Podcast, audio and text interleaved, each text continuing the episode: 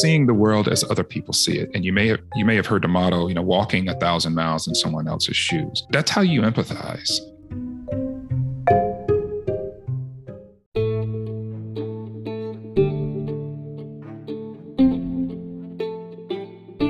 Hi everyone, thanks for tuning into Nodes of Design. To help support our mission spread knowledge, we have a very special guest on today's episode. Let's welcome Reggie Murphy, who is passionate about creating a human-centered world and he's a 20 years veteran of UX research and design space. Currently, he is the director of research at Twitter, where he leads the team of creation and conversation research at Twitter. Prior to Twitter, Reggie built and led client experiences research team at Vanguard and he also led research teams at Meta, where he helped build Facebook cameras affect platforms, Facebook groups, and workspaces. In this episode, Reggie had shared wonderful insights on human centered research. We had discussed on what is human centered research and what are the different ways to understand and empathize with user. We then spoke about different frameworks to follow our approach for human centered research and later discussed on how research is both an art and science and how to balance this combination of art and science while capturing deeper insights. Later that we discussed on how to focus on the insights gained from the user research and synthesize them and make it accessible across the board. We then concluded the show by Reggie's recommendations on top 5 skills that a researcher should have and also what does Reggie look for in a researcher's portfolio. Hope you guys enjoyed this episode and on every Friday we release new episodes with different creative leaders from around the world to help you better understand different concepts related to design. So don't forget to tune in into Notes of Design every Friday. With that being said, happy designing everyone.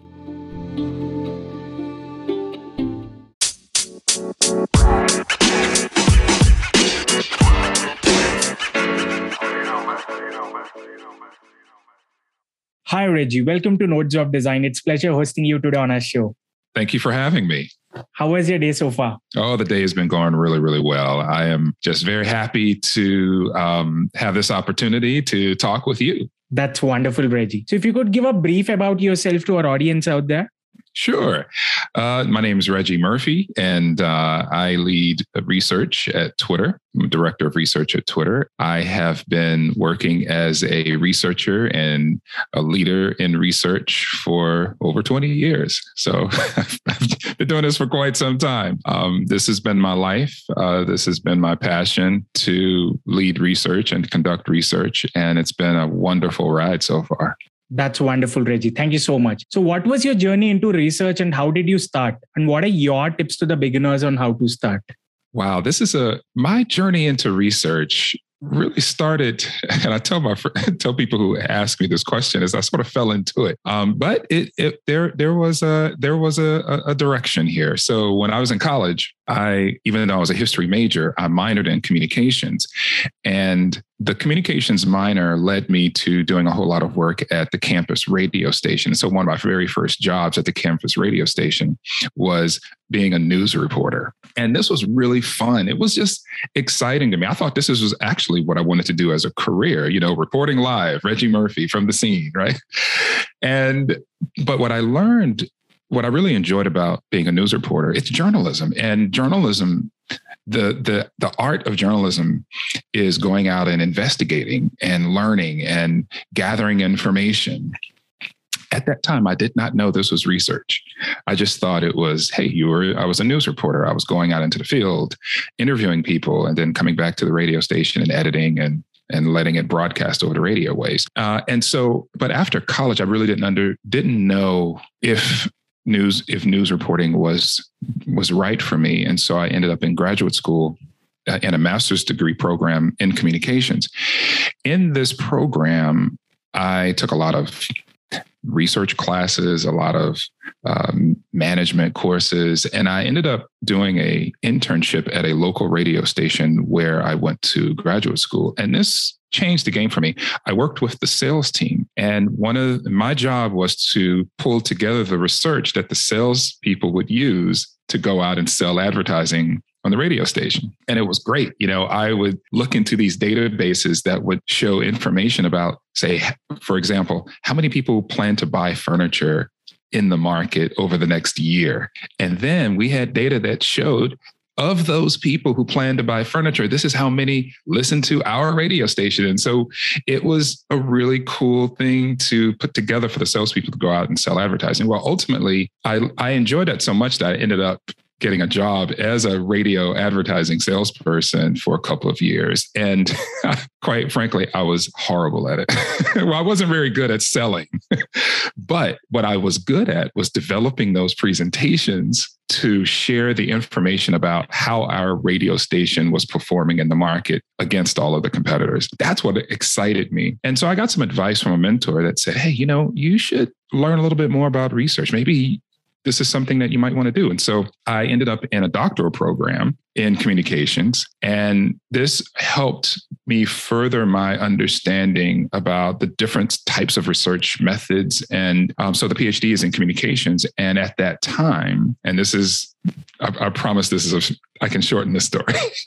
but at the time, the internet was becoming a thing. The internet was becoming the internet. At that time, we called it the World Wide Web, if you recall. And anyone who was studying communications or information science, which I was, we were studying how people were adopting this new technology, but also how companies were using it to uh, engage their audiences and to you know develop revenue streams um, for themselves. And that was so fascinating to me. And so that's what i studied and that's what i wrote my dissertation about and that's how i landed my first job out of graduate school was with a company that was helping other companies build websites. And i started uh, doing what is now called usability testing. At that time, I think we, we called it usability testing, but it wasn't really called UX. It was, we were just helping companies build better websites. Because if you know back in the day when the internet, the internet began, websites were horrible. They looked horrible. So, uh, so that was a really good experience. Uh, so then my career um, after after that particular role, I joined a company that owned USA Today, the newspaper company, the newspaper, uh, and I spent uh, quite quite a bit of time there, about twelve years, uh, leading various research teams and helping the company develop its first uh, the, the, iPhone app when it came out and the iPad app, and so I, I, was I worked on product teams to help develop that. Of course, I led the research around you know how our customers um, uh, wanted to use these uh, types of mobile systems when um, when they were coming out and that was a great experience. I learned a lot at the company. Um, and so my career just took a turn, uh, and I left there and worked for a uh, design and research consultancy and worked primarily on enterprise uh, systems and platforms. So companies would install these huge platforms, and sometimes it uh, the adoption was low across the company. So they would hire us to come in and understand, you know, what the people problems were, what the process problems were, and what problems that there could be with the technology. And then we would help the company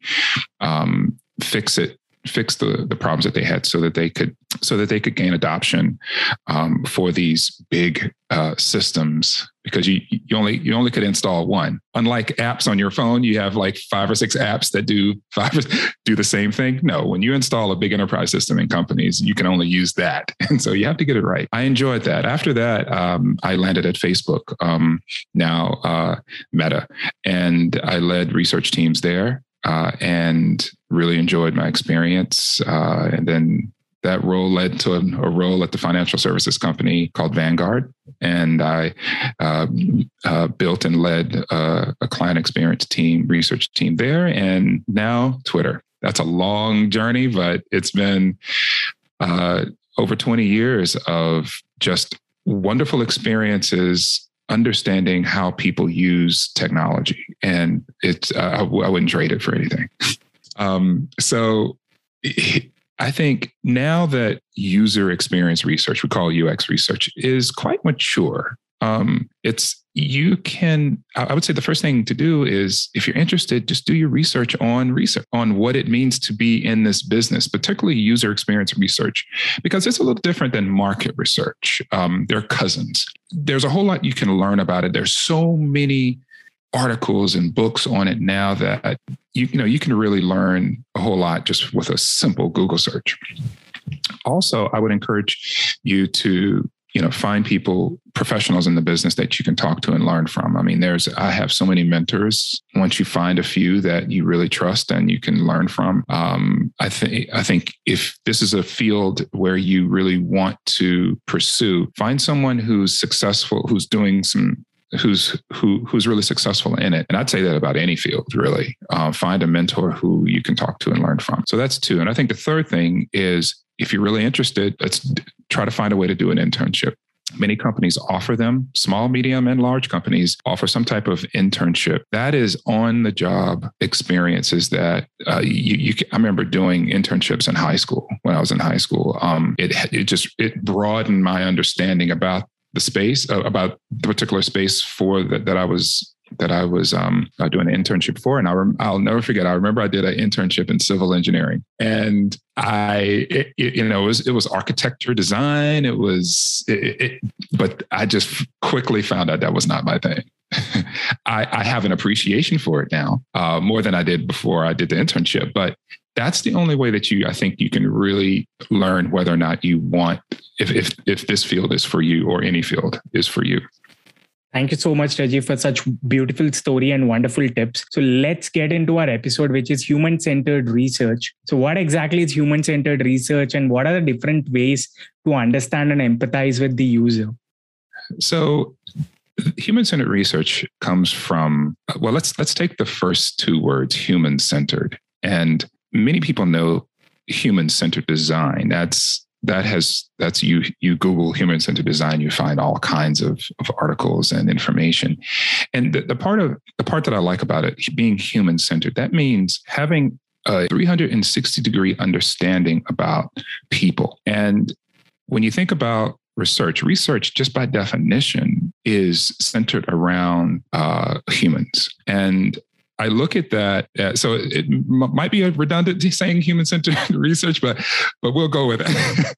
but I think it's is painting a clear picture of who or designing ways to paint a clear picture of who you're trying to understand.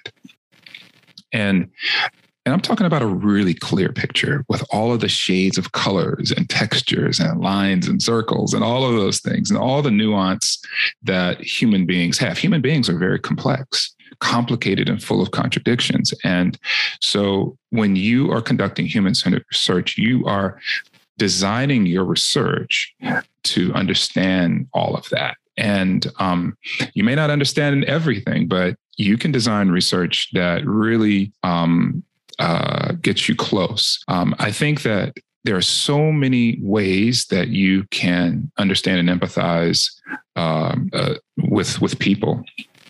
There's so many methods out there that allow us to do this.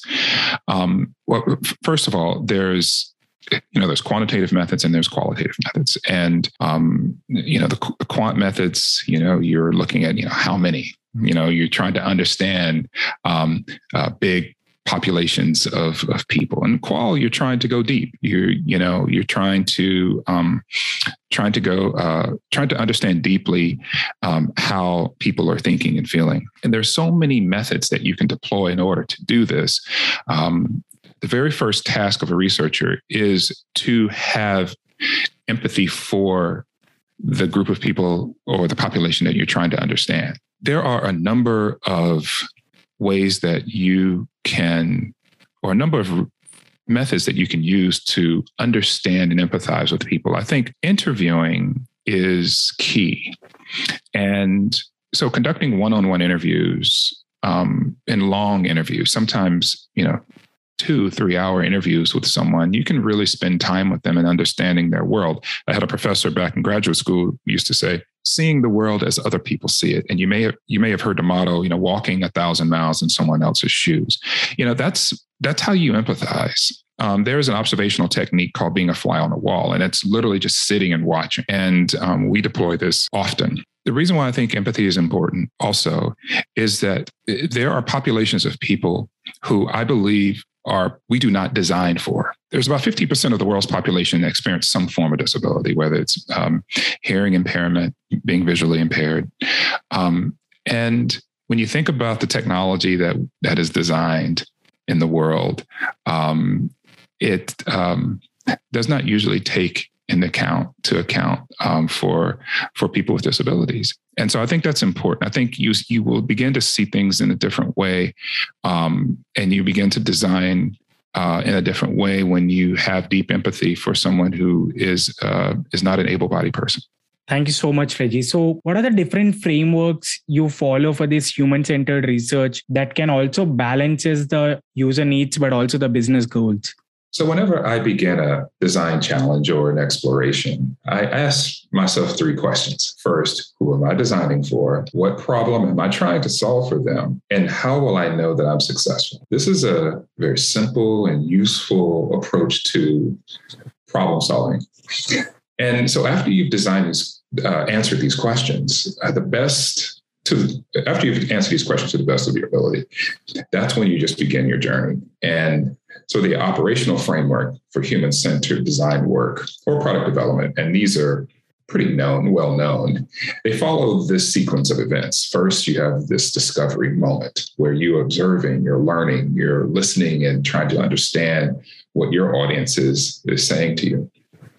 And then second is you bring all this information back and you you synthesize it you're analyzing you're telling stories about what you've learned. And the outcome of that exercise are what we call user stories or you may even create personas. But more importantly you are nailing what the customer needs are. And so the customer needs so let's let's for example a customer need could be something like this. Let's say if you're thinking about a let's say there's a financial app. And the customer need could be people need to feel confident in their choices for selecting a particular product throughout the process. They want to feel confident. Maybe we learned through our research that uh, they didn't feel good at the end of the process or uh, about what they purchased, or somewhere along the way they lost confidence altogether and dropped out. So we learned that in the first phase. And so then in the second phase of synthesis, we are sort of nailing this down and saying, okay, this is the actual customer need that we're trying to solve for. And then, so the third phase uh, is brainstorming. So, how do we solve this problem? So, we we get together and figure out, well, how do we help this customer feel more confident um, in in, the, in their process? And then after that, uh, I won't go into super detail, but there's there's prototyping. You sketch out some concepts uh, based on your ideas, and then it becomes a test and iterate. You show these early concepts to some people, your audience, and you get feedback, and then you iterate, and then you refine, and then you go back and you get more feedback, and then ultimately you walk away or you you build a product that then you can get out and experiment in the marketplace. So those are some, I think, very simple and useful frameworks that we uh, deploy when we are trying to tackle a, a problem space. Thanks, Reggie. So, research is both an art and science, and it's filled with emotions. So, how to balance all these combinations while capturing deep insights? Let me first say that there are fundamentals of research that we adhere to throughout the journey of our research project. And there is a balance that we have to make as we are conducting the research, but also as we are analyzing it. So now in quant research, you may go into your analysis just laser focused on what you want, on what you want it to be, on, on your approach. But as you're conducting your analysis, you might learn something that you didn't expect. And that might prompt you to go a little deeper in another way. Maybe you are doing another type of analysis with that same data set. You just have to step back many times and just take a moment and to assess what you have been working with. And you might have to modify your approach to a new uh, method to understand what you're trying to learn from that data set a bit better. Now, in qual research, you might be out into the field and there something might unexpectedly happen. And that breaks the flow of your interview, for example. And we just have to make those adjustments on the fly. So that's the balance of you know, the, the science and art of, of, of qual research. There are moments in qual research where participants just might start down an interesting road and they may share something that's totally unexpected and just super intriguing. You know this is happening, and I've seen this many times in my experience. Their eyes light up, their body language changes. And when these organic moments happen, we just have to sit back and listen, observe, and just let that interview veer off into that unknown space. Because this is when I think the good stuff starts to happen. This is when we really start learning and start digging into someone's uh, personal experience and truly uncover what they might need.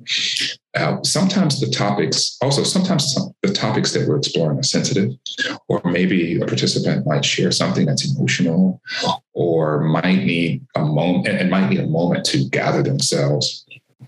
And so when this happens, we just have to slow the interview down and make some adjustments. Again, this is where um, the savvy and finesse of an interviewer or, or, a researcher uh, comes into play because you know we don't want to be so um, stuck on one approach that we can't make adjustments when things like that happen. And we just have to be open. We have to be open to the possibilities of what we might learn. We have to be open to the to our assumptions just being completely turned upside down. And so we can, to sum all this up, we can, we can design the best research plan, the best research program, but humans are complex. And so during our research, we just have to approach it with an open mind so that we walk away with information about our customers' problems that's rich, valuable, and where we see an opportunity for us to solve. Thanks, Reggie. So, how to focus on the outcomes? Like, what will you do with the insights gained from an user research and synthesize and make them accessible across the board? Well, one of the important things that researchers must do is set up a way to document what you're learning. And this comes with practice. And as a researcher, you know, I've been doing it for so long now that it's secondhand to me. But I think as you know, new researchers coming into this field, it's really important as you set up your research design and your protocols, is that you also set up your data collection documentation mechanism. You know, how are you going to um, collect and organize that data? And it is key because you want to be able to to take this information and to uh, set it up so that you can discuss it with the, the people that are on your team. And some of them may not be able to join you on your uh, on the actual research. Hopefully, many can, but some may not be able to. So you want to be able to have it organized in a way that people who did not show up to see it live for themselves can now after the fact see it. Um, so I think what so the first part of conducting research is actually you know designing the research protocols and then going out into the field whether it's qual or quant research conducting the research and then um, uh, and then coming back and having a moment where there is synthesis. Um, some people call it storytelling, but there's a moment where you've got all of this data and you're just literally trying to make sense of it. What did we learn? You know, what are our key takeaways? And something that I really love doing is is whiteboarding it. And of course, since the pandemic, you know, a lot of us are working remotely and we're using these digital tools, but I'm kind of old school. I enjoy an actual physical whiteboard with stickies and markers, uh, with uh, dry erase markers, and um, drawing patterns and piecing patterns together um, so that we can make sense of things. Um, and so during the synthesis, yeah, we're focusing on what we learned um, we are telling user stories. We're crafting user stories.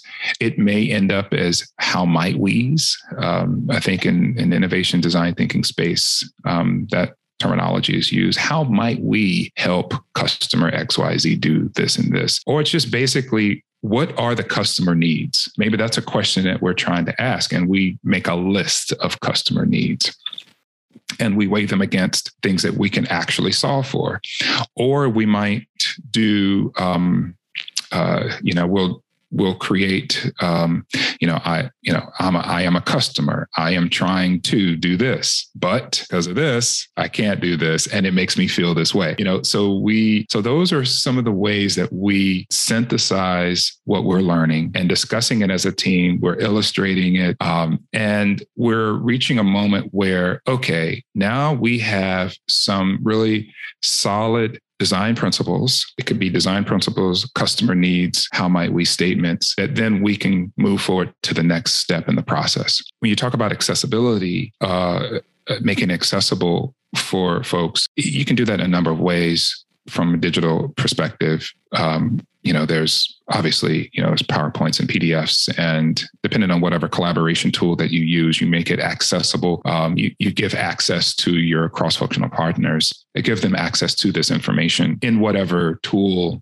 that your collaboration tool that your organization is using. I think that's essential is to have literally an open book to the research. So again, if someone wasn't able to dive in, they have access to the videos that we that we recorded or audio. They have access to any notes that were t- that were taken, uh, and this is helpful to the team because now they can feel like they are experiencing it even though they didn't see it firsthand. Thank you so much, Reggie, for that insightful answer. What are the essential characteristics or skills that you think a brilliant researcher should have? Also, what do you look for in a researcher's portfolio? okay. I like your word. I like the adjective brilliant research. Yes. Okay. I, I, think I've got an answer. um, and uh, I don't think these will surprise anyone. Um, curiosity, being curious. You know, as I mentioned back when I was a campus radio station news reporter in my undergraduate days, and I was just curious and I enjoyed talking with people about their life and experiences. And I'll never forget this. I remember one of the very first interviews I did as a as a news reporter was with a world renowned harpist. I don't know. He was just the most interesting person. I interviewed him over the phone. I just kept asking him questions about music composition and how he created his his his chord progressions on the harp and what was it like to travel all over the world all over the world and play so it, it was just that curiosity that i believe made that news story awesome and I got a lot of accolades for it at the radio station. People were saying "Oh, wow, you really, you really helped us understand." And because this particular person was coming to campus, I think over in within that within that month to do a performance, and so they wanted to do a news piece on him. So again, being very, very curious is number one. I think number two is, of course, we've talked about this previously, having empathy, and and sometimes it take like it takes it takes a while to to do this. I, I have, I, you know, I can say that I've, I've done research in many parts of the world, and you know, for someone who's in a, you know, when you go to different parts of the world to conduct research, it helps you. It it helps you understand that you know, not everybody lives like you, not everybody eats like you, not everybody speaks like you. And I love that's why I love this job and I love this career field is because you can go and you can really learn about people. I remember we I did a research project um, in New Orleans um, about five years after Hurricane Katrina, and I met with people who lost everything in the in the um uh, in the, in that catastrophe. I met people who lost some things, but then I met people who just literally lost everything and had to completely rebuild their lives. And I was I was talking with him about media perception perceptions of media, but that it, it, you know it almost the topic that I was really trying to understand. Yeah, I got some information there, but just being able to sit across from someone uh, because I feel I've been very fortunate in my life. It never not, nothing like this has ever happened to me. But as a researcher, just sitting there and listening to them and watching them cry and watching them tell me these stories about how they about what they had to do in order to survive during the hurricane and after the hurricane was just deeply moving to me, and it it it just affected me that I, I remember those interviews still to this day that I conducted. So as a researcher, the second thing is having empathy is critical to the job. Number three are the fundamentals. I think the fundamentals of conducting interviews, usability testing, and designing surveys are essential as a user experience researcher. I think if you can learn those three things and be really good at it uh, as you start your career, um, you add the other things after that. But it's it's learning how to do interviews, um, learning how to conduct basic standard usability testing, and that's task based, also usability testing, um, and just designing surveys. I think uh, that will help you. So that's being curious, having empathy, fundamentals, and I have two more telling a story. Here's what they don't teach you in school. You won't learn this in school. I'm going to tell you this right now. You will not learn how to tell a story or research story in school. As a researcher, after we come out of the field and we are synthesizing and we're developing our report of what we're trying to share out of what we learned, we then there's a moment where we have to think about the audience that we're going to share this with and what we want them to know and what we want them to do with this information.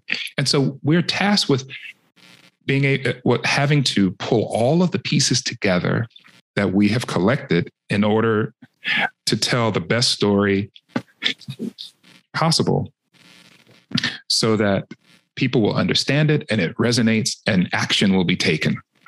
And so that might mean pulling together your uh, the secondary research that you conducted and then the competitive research all the behavioral analytics. So you're working with you know the data science to pull that together. And then you've got the research that you conducted. And so it it becomes this um, it seems kind of you know complicated but it's but as you grow in your career and and you begin to understand how all these pieces fit you can do it pretty systematically but it's the art. This is when you talk about art and science this is now the art of this. And i would say in the, in in my experience um, there are those who can do this really well and those who can't. And i think that hopefully those who can't can can start doing it better. But this is this is one of the the the biggest i think um, growth areas for a researcher is to is to is to create a narrative around the work that they've done so that it resonates with their uh, cross-functional partners. Um, and that leads into the to, to the last point here which is uh, is is developing a point of view. And so now that you have a story so having a story is one thing but now developing a point of view about the work that you've done is something else. It's it's now you are sort of putting your stake in the ground and saying as a result of what we've learned here, this is what we believe you should do. And here is why. And, and sharing it with confidence and with um, with all of the support of your research materials. Um, it I think it takes a while to for for researchers to build up that that umph that you need to. Uh, and so, sometimes you you you have to you know take take take a step. You have to take a step forward, and and it might be an unpopular point of view. with some of your cross-functional partners. So you have to know that balance of hey, how far you push, uh, and then how how much you push in order to influence. Um, but I think that's so key. So being curious, having empathy, learning the fundamentals, being able to weave a really solid narrative around your research and telling and having a point of view are the five uh, real essential characteristics. So now your second question is what do I look for in a researcher's portfolio? I'm looking for all of those five things. but seriously, it, uh, there, there's some really good ones out there. Uh, you can look online. Um, but I, it, it really helps for a researcher to have a little bit about themselves, what their passions are um, as a researcher. But secondly, what are their skills? What can you actually do? What are the research methods that you, on day one, if we hired you, that you could do without anyone helping you? And then what are those skills that you are still working to get better at? I love that type of introspection and that someone can share with me, say, hey, you know, Reg, these are the things that I do well, and these are the things I'm still working on. Um, and here they are. Uh, and but that and, and that's great. As a, as a research leader i can look at that and go okay cool. Now i know what i can help you with.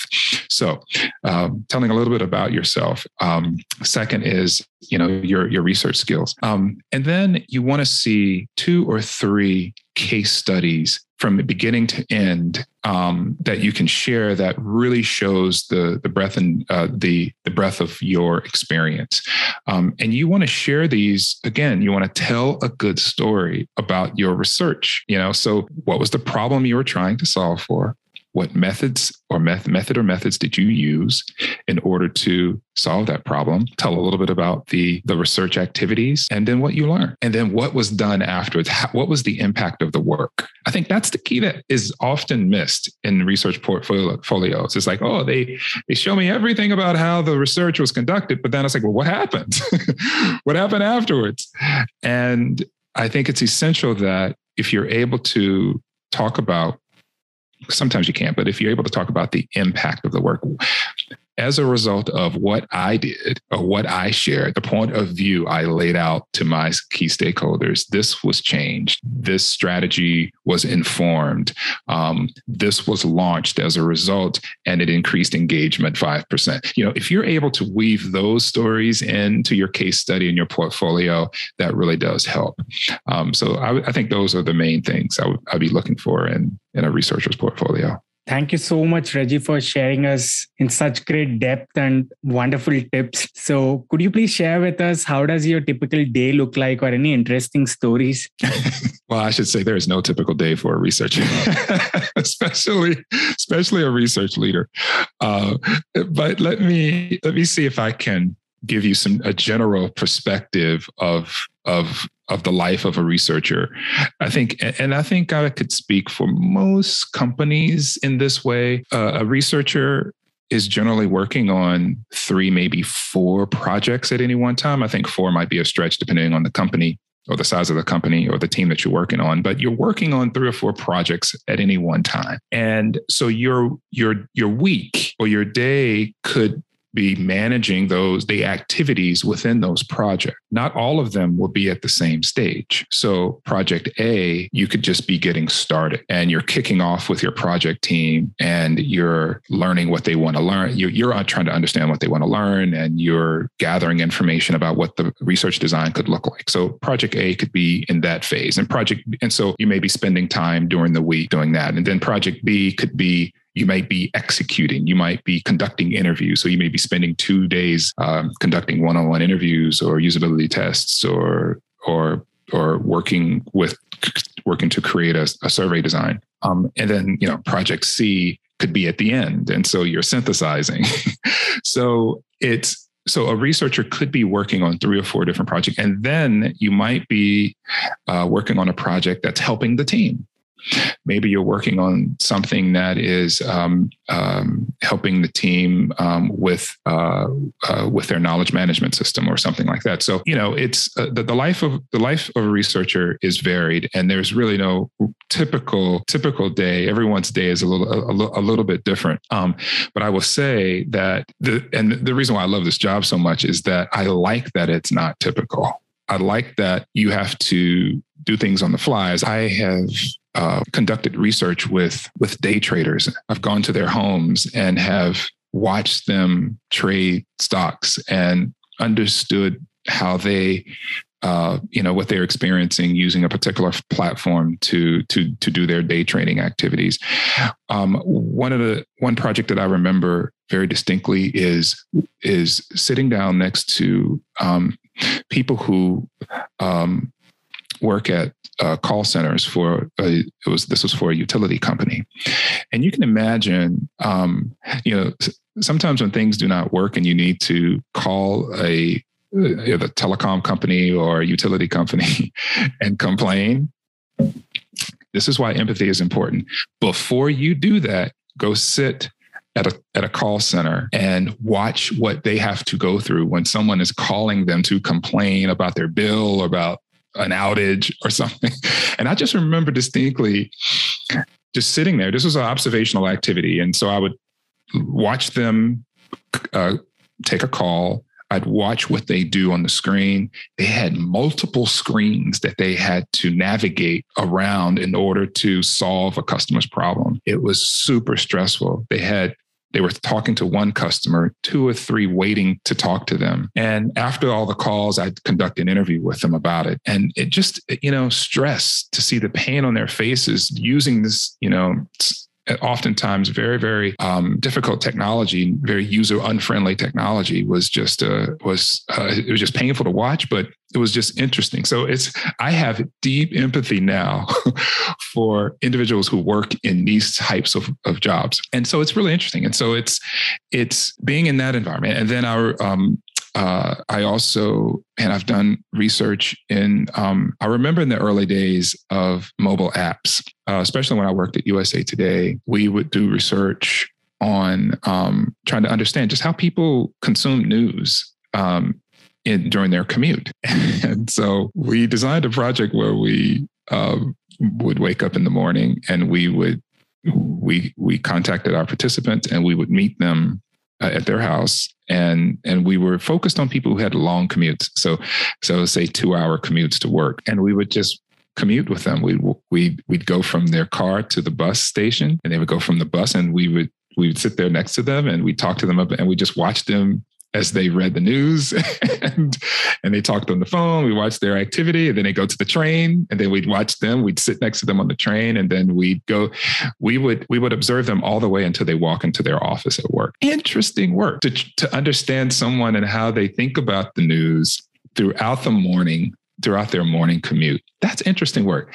That's not a typical day for a researcher, right? That is that is um, what makes this job so fulfilling is that you are able to have these experiences and um, get to know how people are using various products and services in interesting ways and how you can try to help them. And that's with that particular project i just mentioned um, that's what we were trying to just understand is you know where does news fit in someone's commute life and and how can we help um, them find the information that they're looking for uh, better? And so I, I just remember that uh, i remember a lot of projects but that one you know some of them really stick out to me. Um, i can go on and on and on but those are some that uh, illustrate that there is no real typical day for a, a researcher. Um, every day is different and that's what's wonderful about this uh, industry Thank you, Reggie, for such wonderful stories. So let's conclude this show by you recommending three favorite books of yours and also people who inspire you the most in the space. So, three books, three books that I recommend. I think the first one is Don Norman's Design of Everyday Things. I think this is essential reading for anyone going into this space. The Design of Everyday Things by Don Norman. And then Steve Krug's book called Don't Make Me Think. This book is all about usability testing. As I mentioned earlier, I think usability testing is a fundamental it's, it's a fundamental skill for a a researcher in in this space. Don't make me think by Steve Krug. And then third, might you might not expect this one. Um, this is not necessarily a research book, but I really like this book because as as you grow in your career, you're going to be working and collaborating with teams. Um, I think Kim Scott's book, Radical Candor, is really good because it helps you, it, it gives you tips and guidance on how to give feedback to other people, uh, how to accept feedback. And I think this helps all of us become uh, better cross functional partners and collaborative cross functional partners so that we can um, huddle around problem, problem space and get good work done. So, those are my three books. Now, people who have inspired me, I would say the first two people are my parents. My father was my first coach, my first mentor.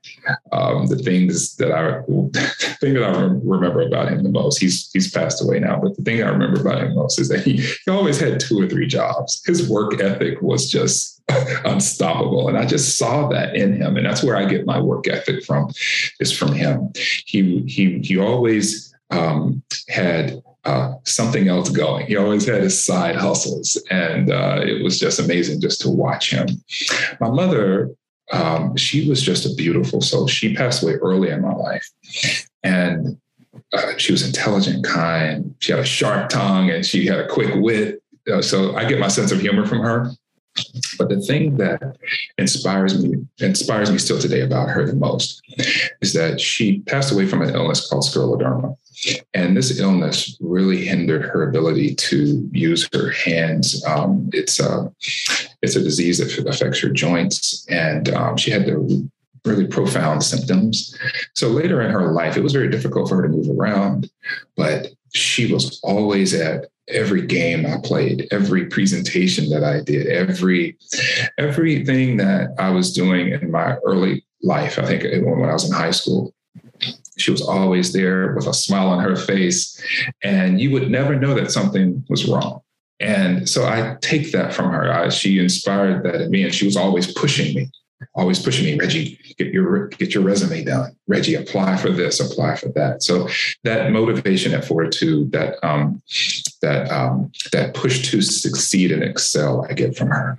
I think other people that inspire me are Maya Angelou. I had an opportunity to hear her speak twice while she was living when I was in college, and she was just amazing. I just, I wanted to, I, wanted to be, I wanted to speak like Maya Angelou. She was just a brilliant storyteller and she spoke with conviction and grace and just imagination. And I was inspired by that. Um, I'm inspired by all of those who, who, who sacrificed during the civil rights movement here in the, in the United States.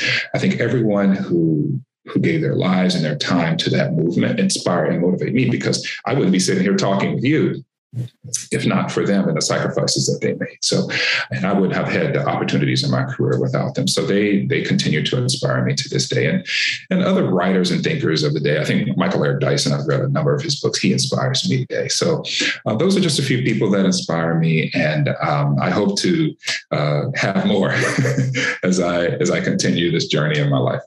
Thank you, Reggie, for sharing all these wonderful insights with us. We are looking forward to host you again in our upcoming episodes. Thanks for your time. It's been a pleasure talking with you. Thank you for inviting me, and uh, I hope you have a great day.